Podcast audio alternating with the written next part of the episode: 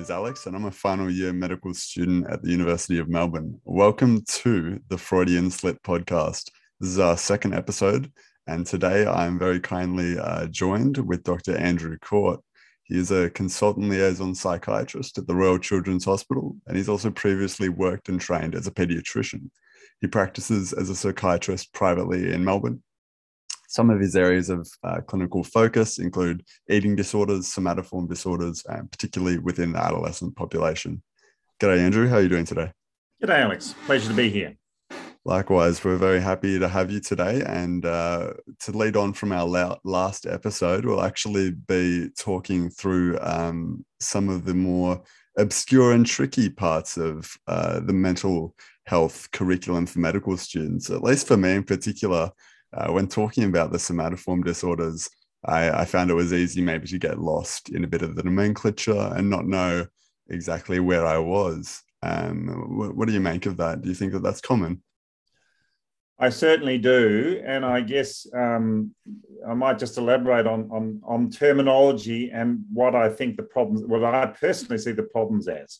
Mm. Um, so my own view, well, first of all, if I could just share with you my, I mean, I say my view because everyone has different views on what they mean by somatizing, and also in terms of their terminology.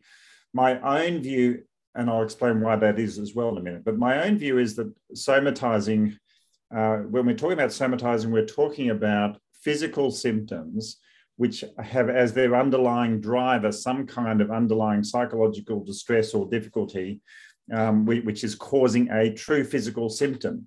And the reason I think that there's a lot of uh, problem with terminology uh, uh, is associated with the, the whole idea of seeing the, the stigma associated with a psychological um, background and causation of some description, which I think is difficult as a stigma and a, and a descriptor, both for doctors, pediatricians, GPs, anyone, as well as patients.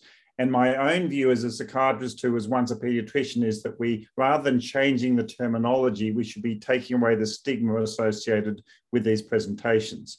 And mm. so I prefer uh, the term somatizing of, of one way or another as a descriptor of, what, of this idea of being clear about what drives the physical symptoms. While my perception is that there's an ongoing concern with that stigma associated with that term, and they're much more a, a, a, drive towards a description of symptoms rather than a background understanding of the etiology as a psychological background. So, in other words, there's a whole lot of other terminologies which, in my mind, still are describing somatizing presentations, but which are avoiding that term, or even if using that term, are changing the idea of it being an underlying cause for being a description of someone. Mm. And hmm. so the so increasing so we're talking about in, in terms of the, the new terminology of understanding somatizing as a descriptor in DSM-5 it's a somatic symptom and related disorder description and we're talking about someone who who is actually caught up with their symptom without in any way talking about the underlying cause necessarily and other, other terminologies which are used include things like medically unexplained symptoms, functional conditions, including functional neurological disorder and other con- similarly related conditions. How do you feel about those terms? Would you use them openly or? All of these terms are very reasonable. Mm. And, and I, the problem is that they, they, they, they all become into one big uh, descriptive box and it's unclear to know what people are talking about. So I, I use these terms as all different terms that people use and, and mm. explain why they're different. And for example, if we talk about functional neurological disorder, um, as, a, as, a, as an example, as I, my, my take on it is if you go and see a neurologist or a doctor, you'll, you'll, you'll get a diagnosis of functional neurological disorder. If you go and see me or a psychiatrist, you may get a diagnosis of conversion disorder. when in reality, you're talking about the same thing at the end of the talking day. Same just thing. the doctor that diagnosed it. Yeah. Correct. Well, it's talking about the same thing. The thing that we disagree about um, is, is, is, is what's causing it. Mm. Um, and, and, because a, a, neurologist will see it as a descriptor and does not want us to talk about the causation, and the same with all these other conditions we're talking about. Doctors really struggle, I think, in my experience anyway, to, to, to, to, to worry about telling a patient or parents that the underlying cause is somehow psychologically related and much prefer a descriptive term. Mm-hmm. My big takeaway from what you've just said, and that was very well put uh, by you, would be that really we need to focus a bit more on the etiology, the underlying, not get too drowned out with the soup of so many different labels, but mm. fundamentally see what's what's the driving force behind this. Is that accurate? It, it, well, yes. Two, two, things I think are important. Mm. One is um, is to be clear that there's not an underlying medical cause that needs to be uh, addressed and treated because I think you know part of the whole in terms of defining somatizing, and I was you know, mentioning that I, as I see it, we're talking about a physical symptoms driven by an underlying psychological cause. But the other part of somatizing is that patients who somatize are actually looking for a medical cause.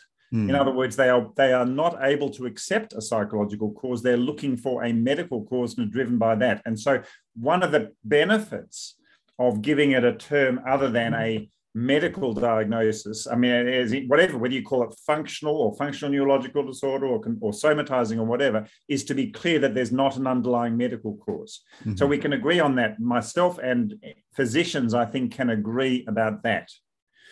The second is, is, is trying to understand what's driving it. And yes, and I agree with you, that second part is, is important, I think, from a psychological point of view, perhaps less important for doctors, medical doctors.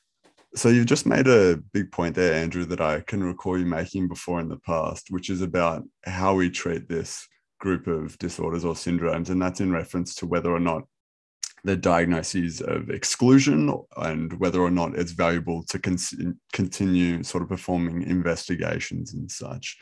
Uh, I'm just wondering how, how have your thoughts uh, progressed to that nowadays? Where does the um, where does the role of the doctor come in when it comes to ordering necessary versus unnecessary investigations? Should we always be thinking of these somatoform or somatization disorders from the beginning?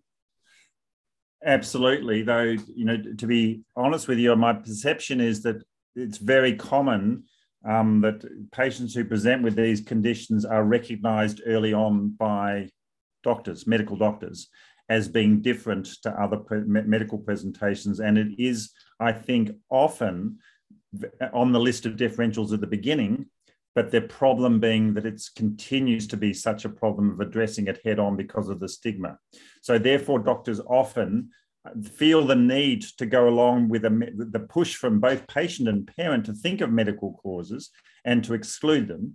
The, and so, uh, I would I would sort of put things differently. At least I'd sort of set the framework of one. I think it is extremely important of anyone who is presenting with, with a medical condition that doesn't fit a medical, a, a typical medical presentation, or whether there are warning signs that this might be a non-medical um, somatic presentation to think early on. Sure. But so I, that might be a group of symptoms that you don't typically see in tandem with each other. Or... Yeah, that's, that's an interesting question. I think there's a, there's a range of there's a if you speak to experienced medical doctors, they will they will let you know that there's a there's a there's a number of warning signs. The, the, classic one, of course, is going to be that you're not following through the normal um, recognized medical syndromes. Um, mm. That's that's clear. Uh, it's something, but but at the same time, there are other things as well. For example, patients seem to often present with um, symptoms which are out of keeping with the symptom with the with the described symptom. In other words, they seem to be more exaggerated in their symptom presentation. They often describe uh, nothing working and, and that they're seeming to be much more pronounced symptoms than other patients presenting with a similar kind of presentation. They often, interestingly, go out of their way to say that there's no psychological issues in the background. I mean, hmm. more than you'd expect. Without prompting, you mean? Or quite, well, quite uh, that they not necessarily say there aren't no any psychological issues, but if you ask about them, they will be, often deny, deny that there's anything. Everything's fine at hmm. school and friends and everything number one is a sort of how they first present as being in terms of the symptoms and the symptoms themselves fitting a pattern. The next is that they quite often seem to be more exaggerated than expected and may change with who's watching and listening. And then the third is a whole range of other kind of potential giveaway signs, including minimizing and denying any psychological distress. That's so, a really good, uh, sorry to interrupt you. That's a really good sort of summary of some things that I suppose junior doctors or medical students should sort of be on the lookout for and always be considering when you have these presentations that don't quite make sense because I think a lot of the time we're a little bit stumbled and we can't figure out where a symptom's coming from exactly. And maybe this is part of where that answer lies. Yeah, I think that's a good point, Alex. And I, and I think um, I, would suggest there's two things which can make it hard for a junior doctor and even more experienced doctors. One is sort of trying to make sense of symptoms in front of you when they don't fit and thinking that this might be an issue. Mm. But I think also the other thing is that I think they, they, and I, am going to keep on coming back to this. I, I do think there is uh, a, a, very pronounced concern about putting psychological issues on patients. Mm-hmm. In other words, you know, misreading physical symptoms as, as, as, somehow being seen as being psychologically based, and, and patients push back so much, and parents do because they perceive what you're saying is they're not taking the symptoms seriously. So there's a push, if you, and they get upset and angry and push mm. back. So I think that that also makes it hard for young doctors to, to sort of be thinking about it because you're not being encouraged to think about it by the patient or the parents. Mm. I, I completely see where that apprehension is coming from. But as you're alluding to, it's almost part of the stigma that gets in the way too. Correct. Um, Correct. I, I notice in the past you've made comments that pediatricians are particularly skilled at picking up at these sort of warning signs or you know uh, red flags that we've noticed why do you think it's pediatricians in particular that are trained at that? Oh, I, I don't necessarily, other than through experience. And by the mm. way, can I say my own experience, my own perception of pediatricians is not all pediatricians. By the way. there's always an yeah, yeah. There's a that's a very important caveat. um, and I, I tend to work with adolescent physicians, by the way, and I have to say I think the adolescent, adolescent physicians I think are, are very good at it. Mm. Um, but but I think that um, that, that what we're my, my guess, by the way, is I, I, I do I, I don't work with GPs uh, often, but when I do, my perception is a good experienced GP is just as good as a pediatrician in this, and it, it's it's really about a of um, of experience and being able to different, you know, and, and to recognize patterns. Uh, and so whether so there's the pattern of physical of medical physical presentations, but there's also the pattern of non-medical somatizing yes. non-presentation so that you know you need to be good at that pattern recognition as well of course well in a related note then andrew could you maybe please walk us through a bit of your psychological model of differentiating these uh, medically unspecified symptoms and maybe teasing them out a bit in terms of, say, the uh, dissociative versus physiological and, and such? Sure. Well, the, the, way the way I see somatizing presentations is, actually rather than sort of just seeing it from a psychological point of view, the way I really see it is a true, and perhaps everything is, but I certainly see it as a true biopsychosocial pathway to Excellent. Symptom. Yeah and so and I'm, my sense is it's important not only in talking to medical students or doctors but also patients and parents and particularly parents um, to, to, to, sort of sell this model because mm. That, so that, that, because I, I, do think and i'm going to i'm going to make this point again I, I don't have any doubt that somatizing um, consists of people is about patients presenting with very real physical symptoms. I don't think they're made up. They're not factitious. They're not in the mind. They are physical symptoms. That's a really important point. I think so. And I think it's important that I try and get across to patients and parents that I believe that, and I do believe it. Mm. Recognizing, by the way, that a differential can be factitious disorder and factitious disorder by proxy, which we're going to perhaps talk about a bit later. yes. But that's not what we're talking about.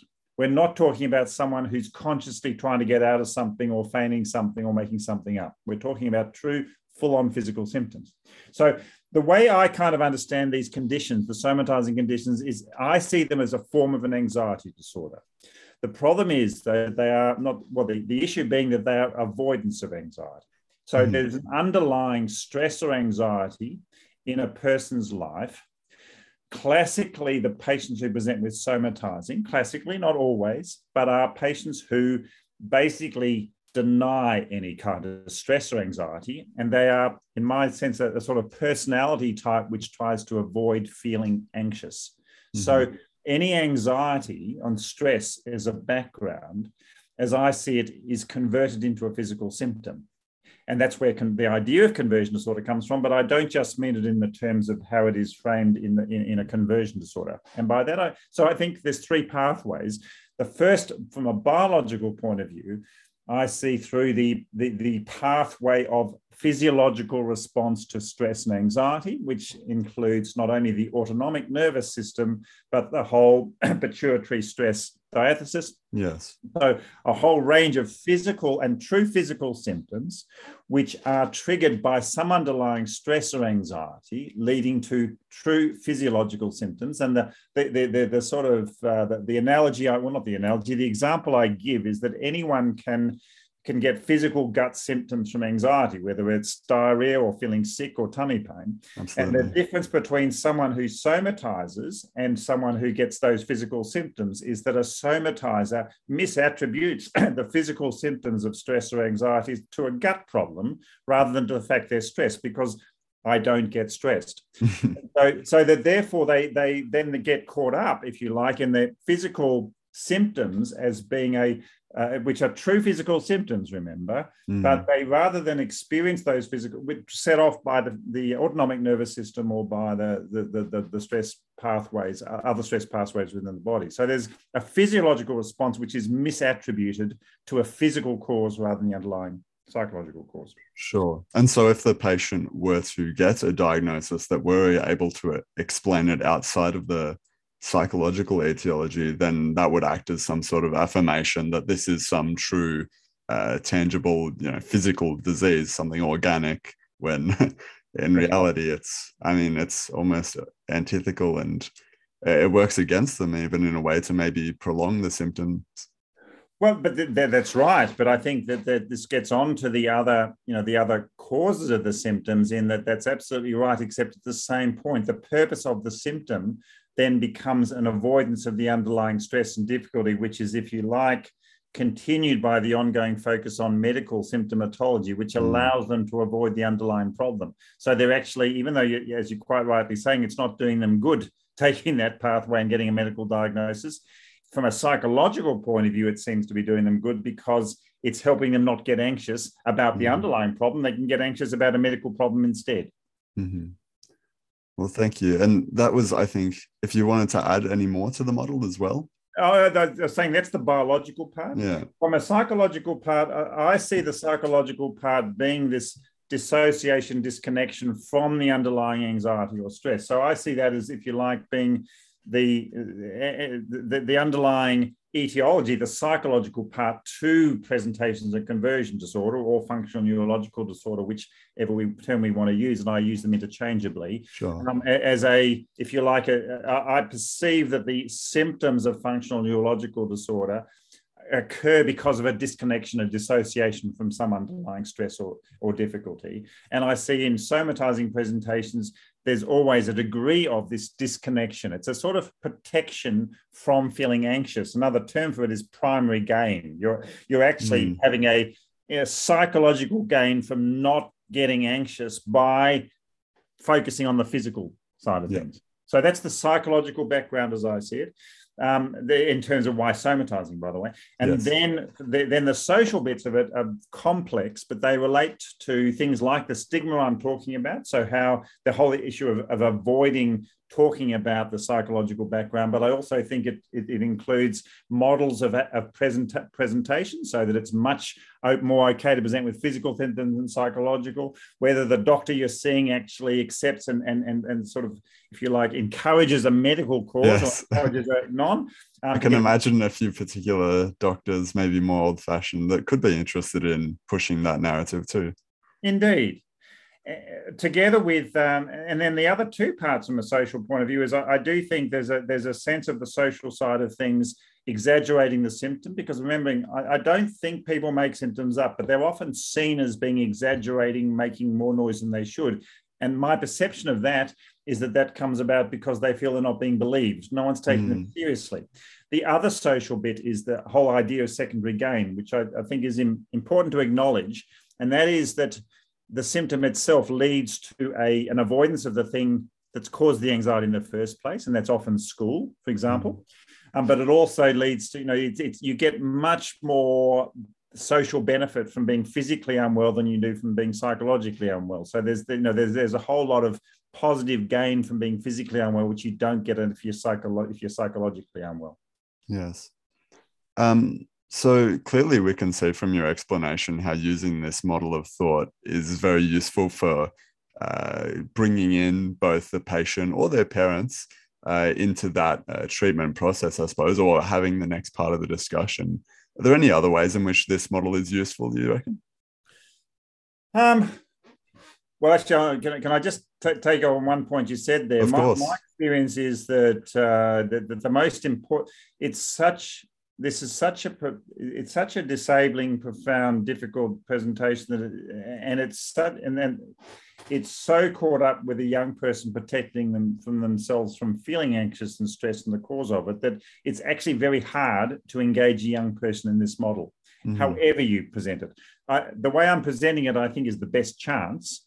But the people, in my experience, that are most important to get them on board are parents. So it's you know it's really important for parents to understand what's needed and to be guided in the treatment from the point of view of taking it on rather than getting caught up with a medical model. Yeah, um, I'd, I'd love for you to explain this a bit more because it was related to one of the other questions I had. Can you tell us more about the role of the parent or the guardian, whoever it is, in that rehabilitation model? Sure. Yes. Look, I mean, remembering that um, that that what we're talking about, in in, in my opinion, anyway, because it, it, it's, it's still going to you're still going to get my opinion. Though I don't. I hope I'm not alone. that these conditions are, are a form of anxiety disorder or avoiding anxiety. And you know, the whole problem with any anxiety disorder is, is that you avoid that feeling of anxiety and it leads to functional impairment. So, you know, they, we, we, social anxiety, school phobias, whatever we want, and, and, that includes eating disorders, by the way, which we, you know, mm. I think there's a similarity there, which I could allude to in a minute if we need to. But the point of all of them is that the problem being that the anxiety is so pronounced and the avoidance of anxiety is so pronounced that the young person themselves struggles to actually fight that, that anxiety and Lee is left increasingly impaired. So it's as with any disorder, what one needs is is supported exposure. So exported, supportive exposure to the underlying source rather than avoidance. So you, one needs to be able to acknowledge the difficulty and then supportively uh, encouraging exposure to whatever mm. is causing it. And the only way, and the best people placed to do that are parents. Now, the problem with it being a parent is that you see your kid being distressed and physically distressed and with a medical problem, and you don't want to harm them by making their symptoms worse because you can see the distress and pain they're in. Right. Therefore, you increasingly get caught up with the idea of supporting the avoidance of the underlying problem because the more you push it, the more the symptom occurs. Mm. So are, you, are you making maybe the point here, and I'm just guessing that you need to do a little bit of bad in order to do a bit of good by exposing them to that uh, stressor? That's that's a really good point, Alex, and I guess um, like it's it's it, it is, uh, you know, I, I, jumped onto it. I don't know if you want me to, but the whole no, issue of association with eating disorders, because let's talk about it. I think a big part of here is about patient insight. Really, that's the common thread I see. Well, there is, and that's that's right. I mean, for, for example, we the, the focus on treating anorexia nervosa, for example, in in young people is is working with parents to take over the feeding the, the weight restoration and food and eating of a young person who doesn't have any insight into their underlying eating disorder and is mm. extremely anxious and stressed out about the idea of eating food in order to, to being worried about getting fat, which in a distorted way with lack of insight. And I, I, agree with you with what you were saying. This lack of insight is so important in understanding things because there's a similarity here with the lack of insight and the avoidance in a young person and the the idea being that once you that, that it's just as in, in in an eating disorder with anorexia one has to and it's such a hard job for parents mm. because you're actually fighting your parent uh, your kid who's fighting back and distressed and is very distressed by what we're asking parents to do and yet it's the you know it is the clear it's the it's pretty clearly the best treatment we have available I, mean, I don't want to get into I get into big arguments about all the pros and cons of it, but in terms of pushing through and, and overcoming these underlying illnesses in a way which leads kids not to be functionally impaired and functioning properly, yes, pushing past, pushing back every kid whose symptoms will get worse in the mm. short term because of the lack of insight and because what they're trying to do is to, to avoid doing what parents are getting them to do. Oh, absolutely. And while we're on this topic, actually, I'm wondering because I'm aware that there's a fairly sinister level of relapse or reoccurrence of um, anorexia nervosa, and in the sense that it continues to be a lifelong sort of presentation.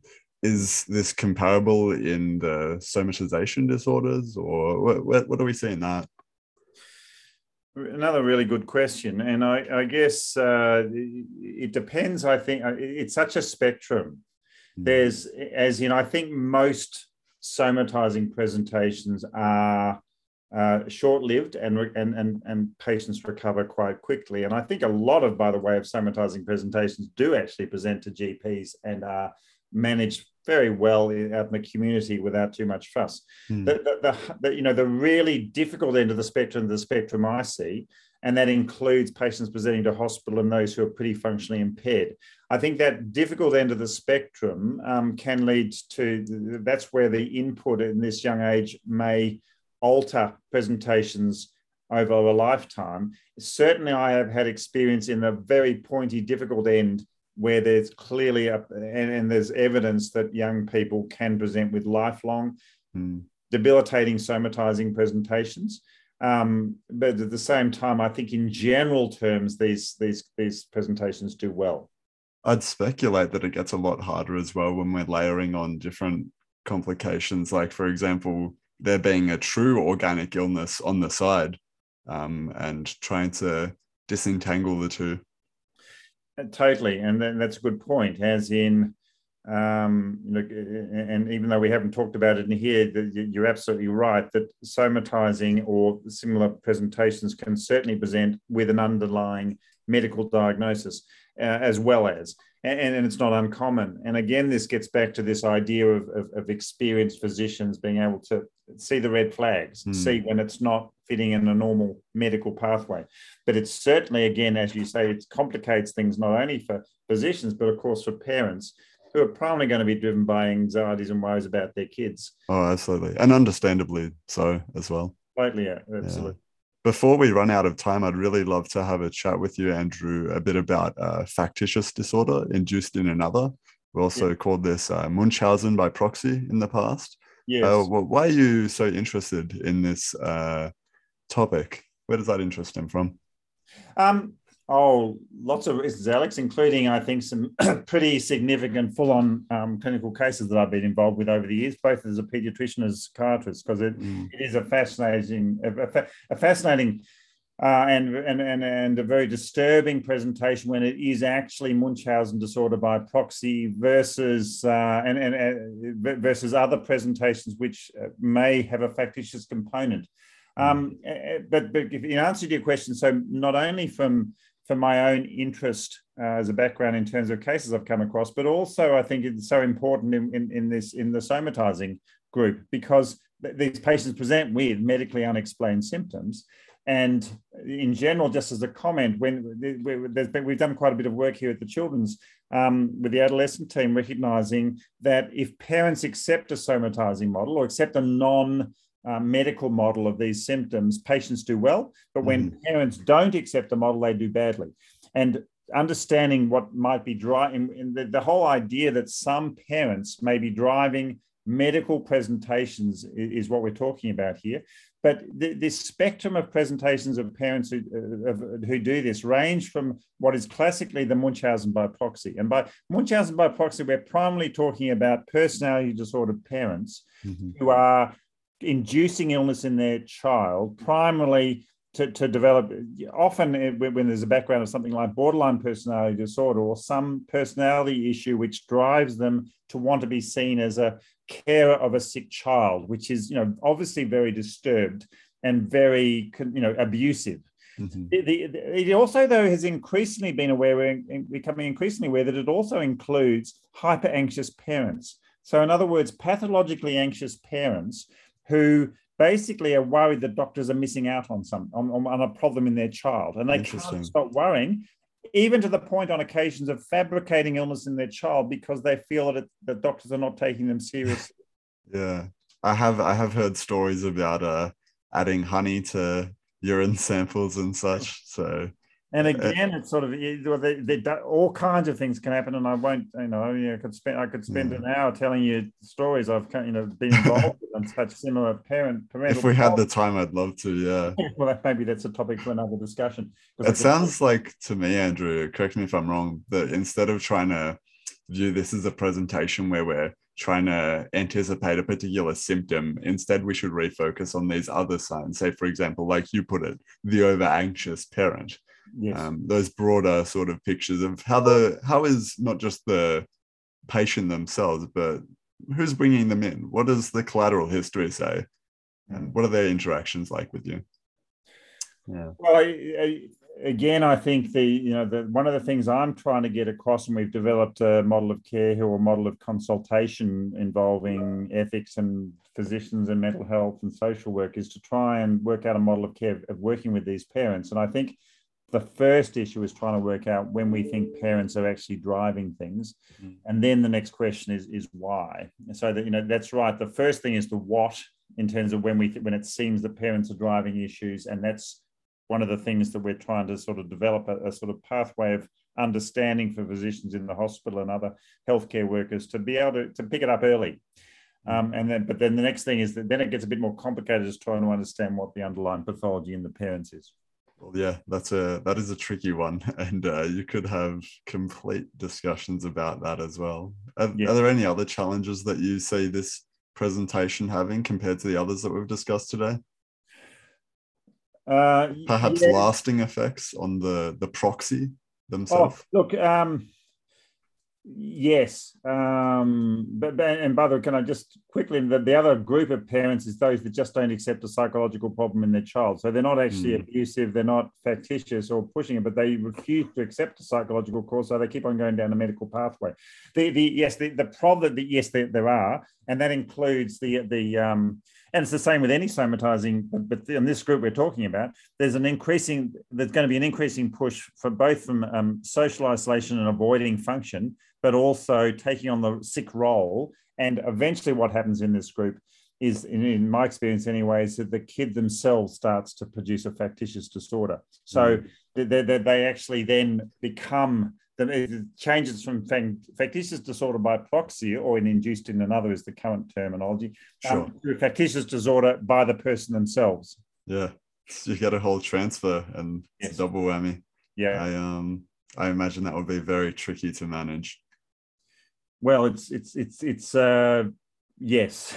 so, I mean, the, the quick answer is yes, and the longer answer is that I've certainly you know followed up some of these people in the in adult care, and they're actually presenting with they're, they're very sad because they have become full on medical patients mm.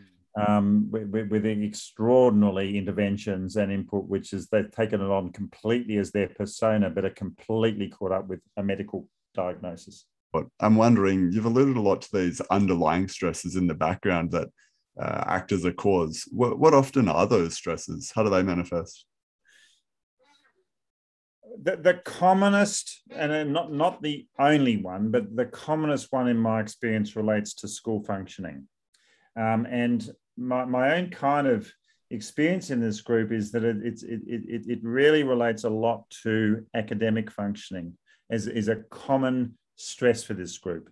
And they, uh, my, my, my perception is that there's two there, there, are two groups within that which I think are, are, risk factors for presenting with somatizing. One is missed learning disorders. In other words, as in adolescence, particularly as the learning starts getting harder and school becomes harder, there, there's it, it's a stress for young people, mm. and it's particularly a stress if you haven't sort of been recognised to to have a, a, an issue. I think you know someone who's is, does have no issues is not a problem, and though someone who has very clear recognised learning problems and struggles.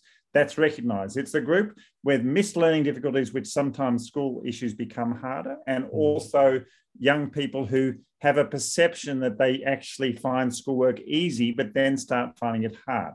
And often these somatizing presentations can be set off by a physical problem, such as getting gastro or some kind of illness of some description, which keeps you away from school for a little while. And then you find it hard to get back into the rhythm of school and get the learning thing happening again and start getting stressed by it.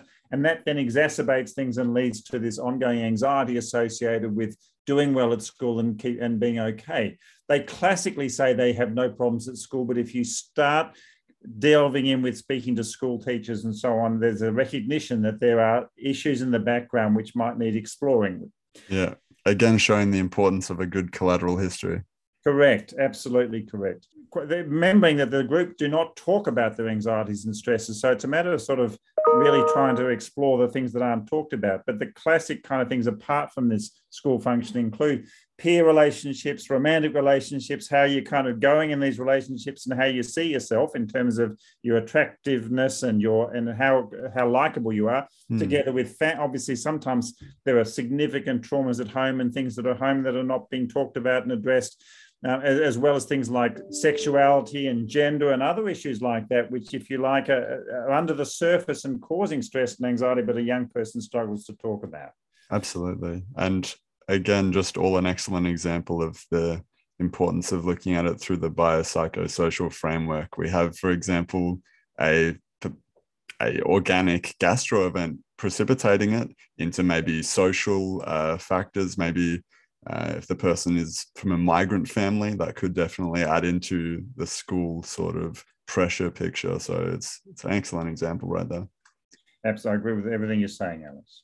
All right. Well, thank you very much for your time today, Andrew. It's been an absolute pleasure speaking to you. If only we had uh, more time together, I'm sure our listeners would love that too. No uh, problem, Alex. As, as you can see, I'm afraid to say I can keep on talking for hours on this, so you need to shut me up. No, no, I'd love that. I'd love that. Well, thank you again and have a lovely day. Thank you very much, Alex. Cheers.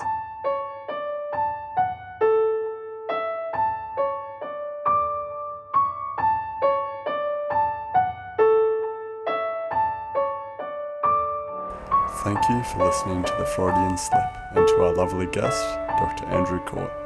Gratitude to Joseph McDade for the theme song. We'll see you next time.